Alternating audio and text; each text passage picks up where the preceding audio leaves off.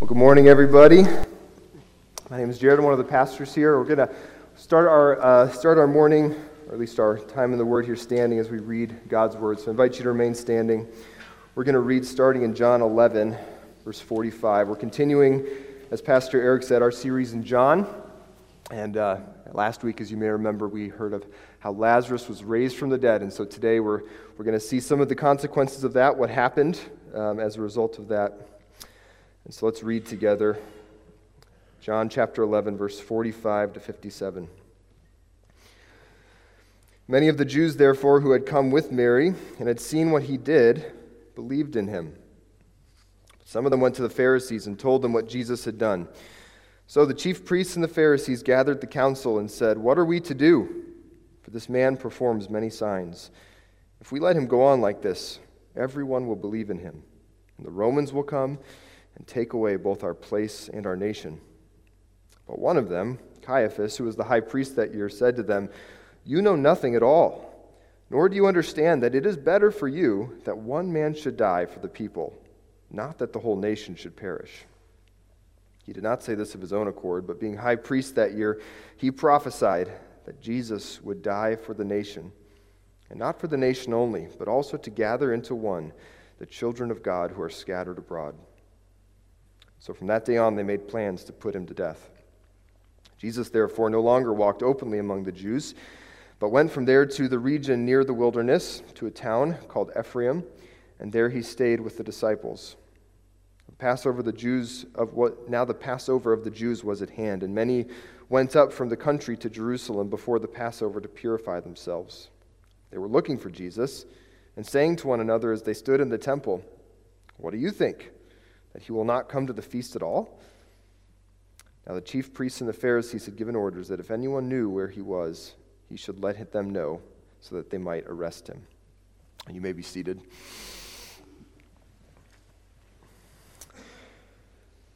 Well, I recently heard a story uh, from someone who attends Hope, uh, whose family set up a real live treasure hunt. This person's dad and his uh, his uncles uh, wanted their kids to love the outdoors, so they set up this, this treasure hunt for their kids, where they took a large Tupperware bin, uh, filled it with all sorts of different trinkets, different items of, of varying degrees of value, and then hid it in this, this remote forest out west.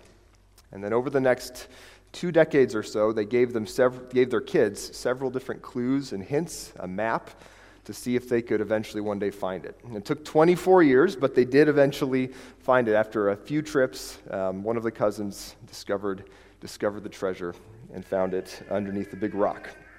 So if you want to hear the whole story, you can ask Matt Tolley to tell you the rest. Uh, it was his family that did this.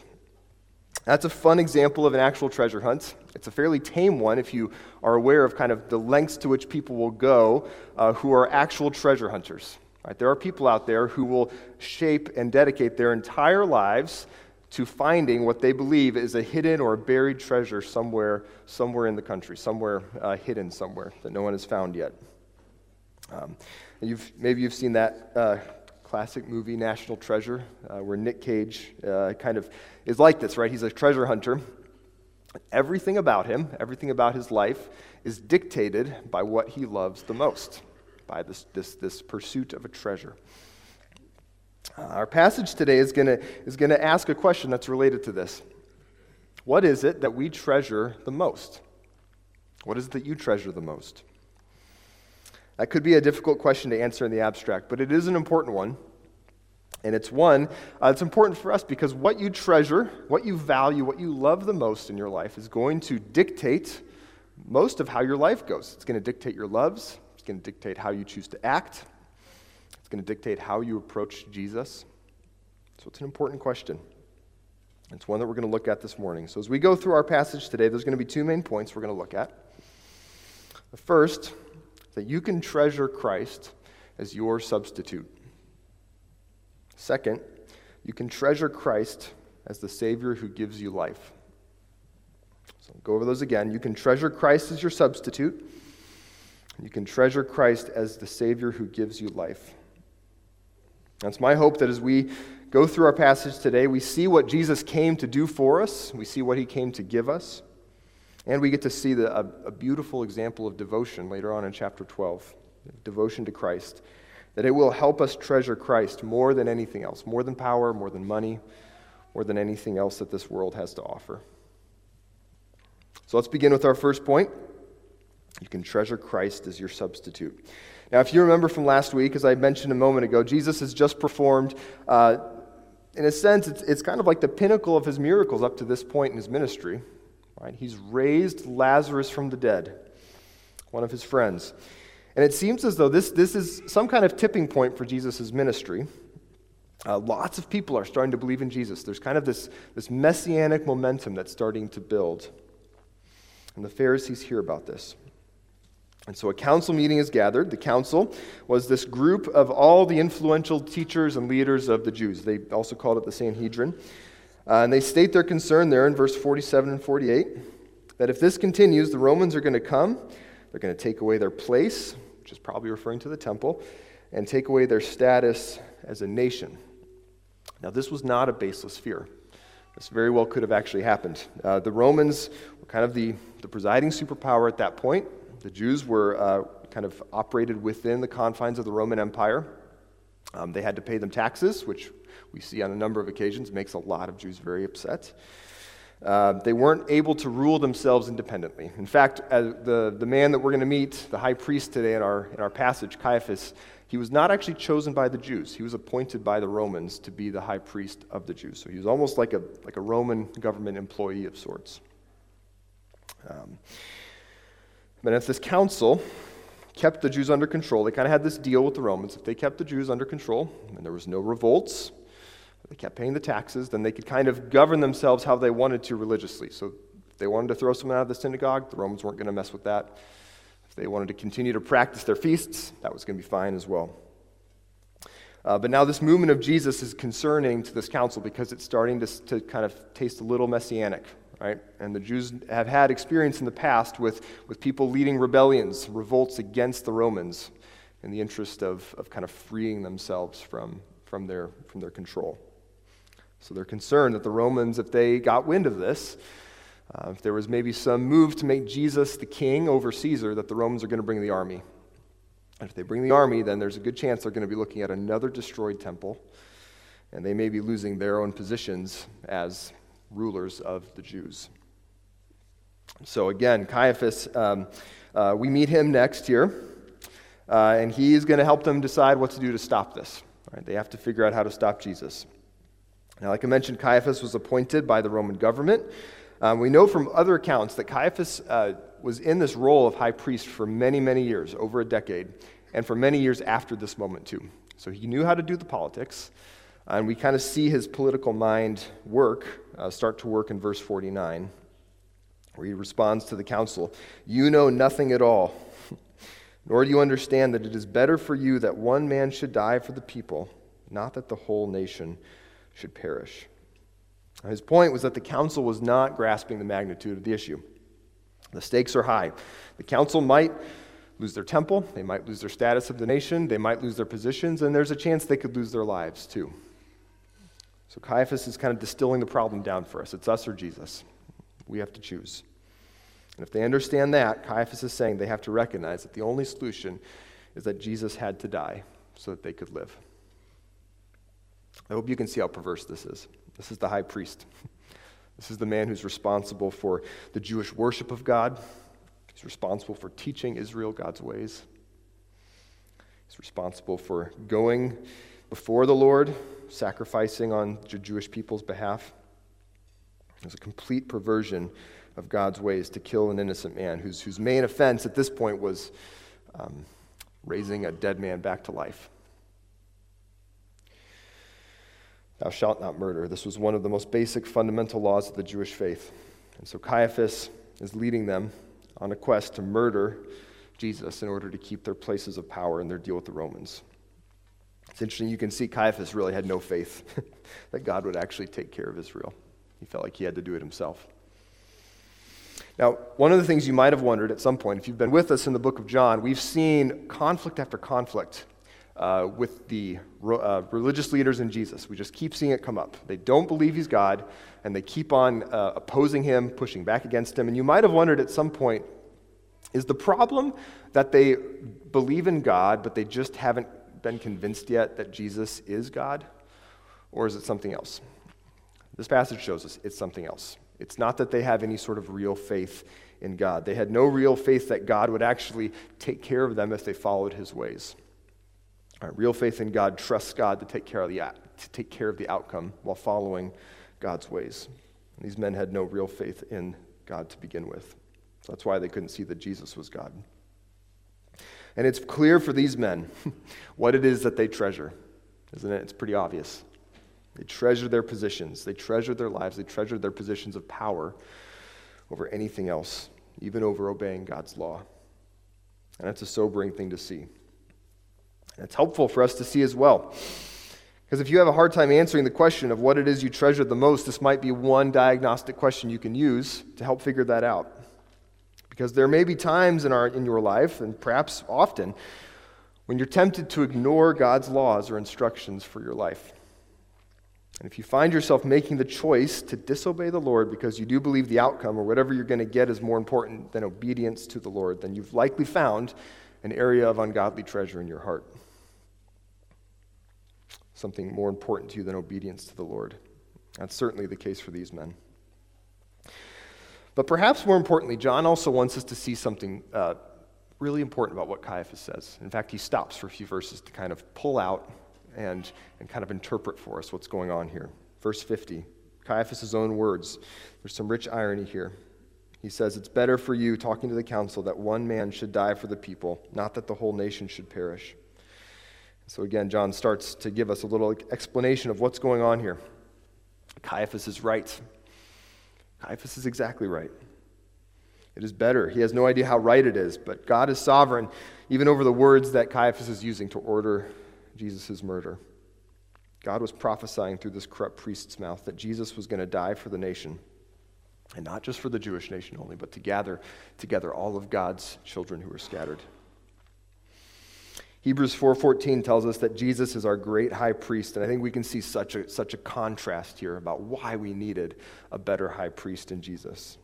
Caiaphas is planning to kill an innocent man to protect his place of corrupt power, and Jesus gave up his place of holy power to die for those who were corrupt. Caiaphas is breaking the law because he doesn't trust God, and Jesus keeps God's ways perfectly because he and the Father are one. And Caiaphas was ready to kill his enemy to keep his own life. And Jesus came to earth for the very purpose of dying, to give his enemy's life. That's the kind of high priest that we want. Now, throughout the Old Testament, there's there's a there's a certain tension that exists. And it's this: God loves sinners and wants sinners to know him. He wants sinners to be with him.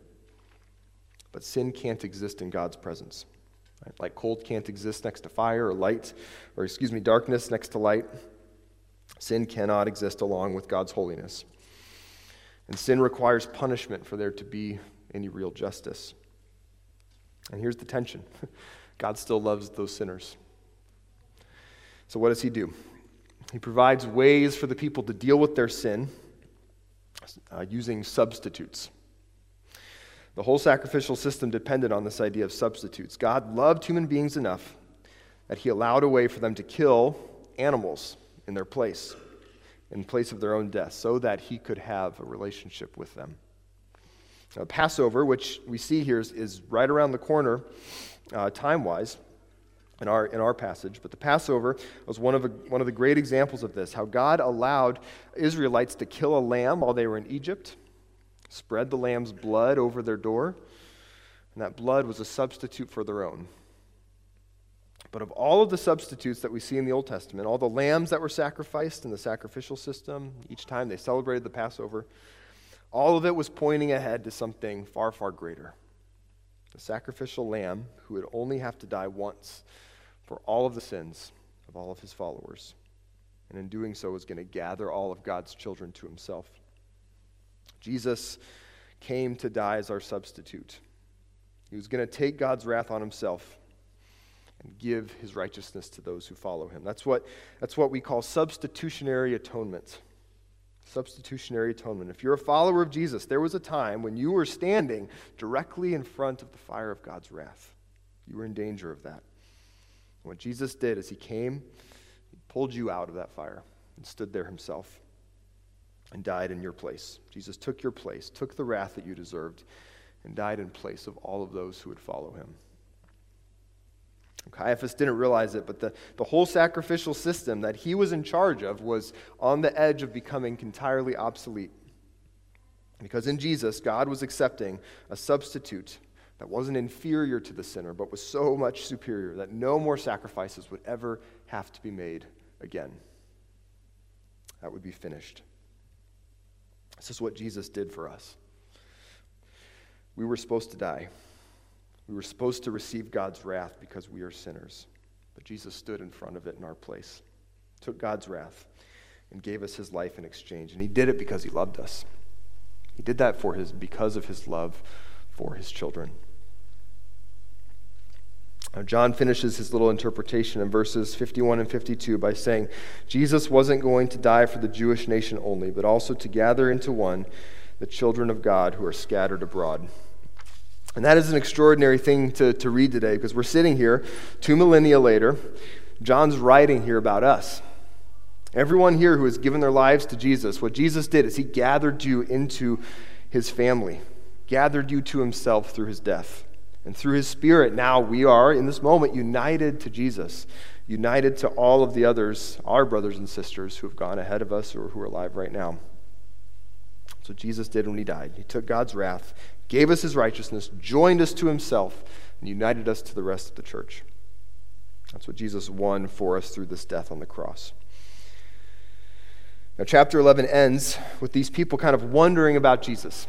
All right, you hear that, they're kind of wondering. And most likely they've heard that there's, there's an order out that Jesus be put to death. So they're standing in the temple wondering, will he come? Is he going to show up? They didn't know this, but they're wondering. What they're wondering right here is if the Lamb of God himself would come to the very last celebration, pointing to what he was about to do on the cross. This would be the last Passover before history arrived at the destination that that celebration was pointing towards. The death of the true Lamb of God, who would be killed for the sins of all who call on his name. So let's move on to our second point. We can treasure Christ as our Savior. You can treasure Christ as your Savior who gives you life. So let's begin reading uh, in chapter twelve. Read along with me. Six days before the Passover, Jesus therefore came to Bethany, where Lazarus was, whom Jesus had raised from the dead. So they gave a dinner for him there. Martha served, and Lazarus was one of those reclining with him at table. Mary therefore took a pound of expensive ointment made from pure nard, and anointed the feet of Jesus, and wiped his feet with her hair. The house was filled with the fragrance of the perfume. But Judas Iscariot, one of his disciples, he who was about to betray him, said, "Why was this ointment not sold for three hundred denarii and given to the poor?" He said this not because he cared about the poor, but because he was a thief, and having charge of the money bag, he used to help himself to what was put into it. Jesus said, "Leave her alone, so that she may keep it for the day of my burial. For the poor you always have with you, but you do not always have me." And when the large crowd of the Jews learned that Jesus was there, they came, not only on account of him, but also to see Lazarus, whom he had raised from the dead. So the chief priests made plans to put Lazarus to death as well, because on account of him, many of the Jews were going away and believing in Jesus. So Jesus is back in Bethany again, this time under happier circumstances. He isn't coming to find Lazarus dead and to raise him from his tomb, but he's coming to eat with him, to eat a meal with him. And I, I, I do wonder what that conversation would have been like. What do you ask the man that just raised you out of the tomb? I'm sure there were a lot of questions they had. It seems from verse two that the point of this meal was to honor Jesus for rescuing Lazarus, Martha serving, and then Mary shows up in verse three and takes a bottle of perfume, a lot of it, it's a pound, pours it out onto Jesus, and begins wiping his feet off with her hair. As we just read, it wasn't any just any perfume. Judas knows exactly how much that stuff cost. could have been sold for five hundred, or excuse me, three hundred denarii. Uh, if you have a Bible in front of you, you might have a little footnote that tells you how much that was. Essentially, that was a year's salary for the average worker. If you take out holy days and the Sabbaths and different feast weeks, people wouldn't work on those days. So this was a year's salary. So if you just can imagine what an average salary for a year is for the average person, that is how much that perfume was worth. And Mary pours it out onto Jesus and his feet and begins wiping his feet off with her hair. It's this beautiful picture of just complete, extravagant devotion to the man that had just given her back her brother. Now, you might be wondering what's going on with the hair, why she used her hair to wipe his feet off. Um, it's a good question. Not a lot of consensus by the, on the scholars on why she used her hair. There's a lot of lot of um, lot of thoughts, not a lot of consensus. Uh, but what we can see from Judas's reaction is that her action is kind of inexplicable to him too. Right? So if it seems strange to us, it also seems strange to Judas. Um, so I think what we can take from that is that the point of what she's doing, Uh, whatever's going on with her hair, is, is meant to be the show of just complete, reckless, I don't care what people think of me, love for Christ, love for Jesus, love for her Savior, who had just brought her, her brother back from the dead. And it is such a contrast to Judas, isn't it? As he's watching in disbelief as the equivalent of tens of thousands of dollars are being poured onto Jesus, dripping on his feet. I'm sure he's wondering if Jesus really needed his nice-smelling feet. But John doesn't let us believe that Judas had anything like good motives for this. He wasn't really wanting to help the poor. His, this man's treasure was money. And we know he loved money more than anything else. He loved money more than the Savior, because soon after this, he'll betray Jesus for thirty pieces of silver. That's a common thing, isn't it, to, to treasure wealth, perhaps to treasure wealth, wealth more than Jesus. But it's dangerous. It's dangerous. We see from Judas' story the danger of, of loving wealth more than Christ. It's that your heart's treasure and love attaches itself to an addictive substance that will not let you go easily. That's what happened to Judas. And Jesus rebukes him. He rebukes Judas and perhaps any other disciples who were nodding along with him. Mary, whether she knew it or not, had saved that perfume to anoint Jesus for his burial. She was preparing him for what was about to come. And you might have noticed as we read, there's a bit of a confusing way Jesus phrases his response. If you look at verse seven, he says, "Leave her alone," and then he says, "so that she may keep it for the day of my burial." And it's a bit odd because it seems like she's already poured it all out, um, prompting Judas's complaint. And most likely what Jesus is referring to is the fact that uh, Mary chose to keep the bottle rather than sell it for the poor. So you could read it, "Leave her alone. She didn't sell the perfume in order that she could keep it for the day of my burial."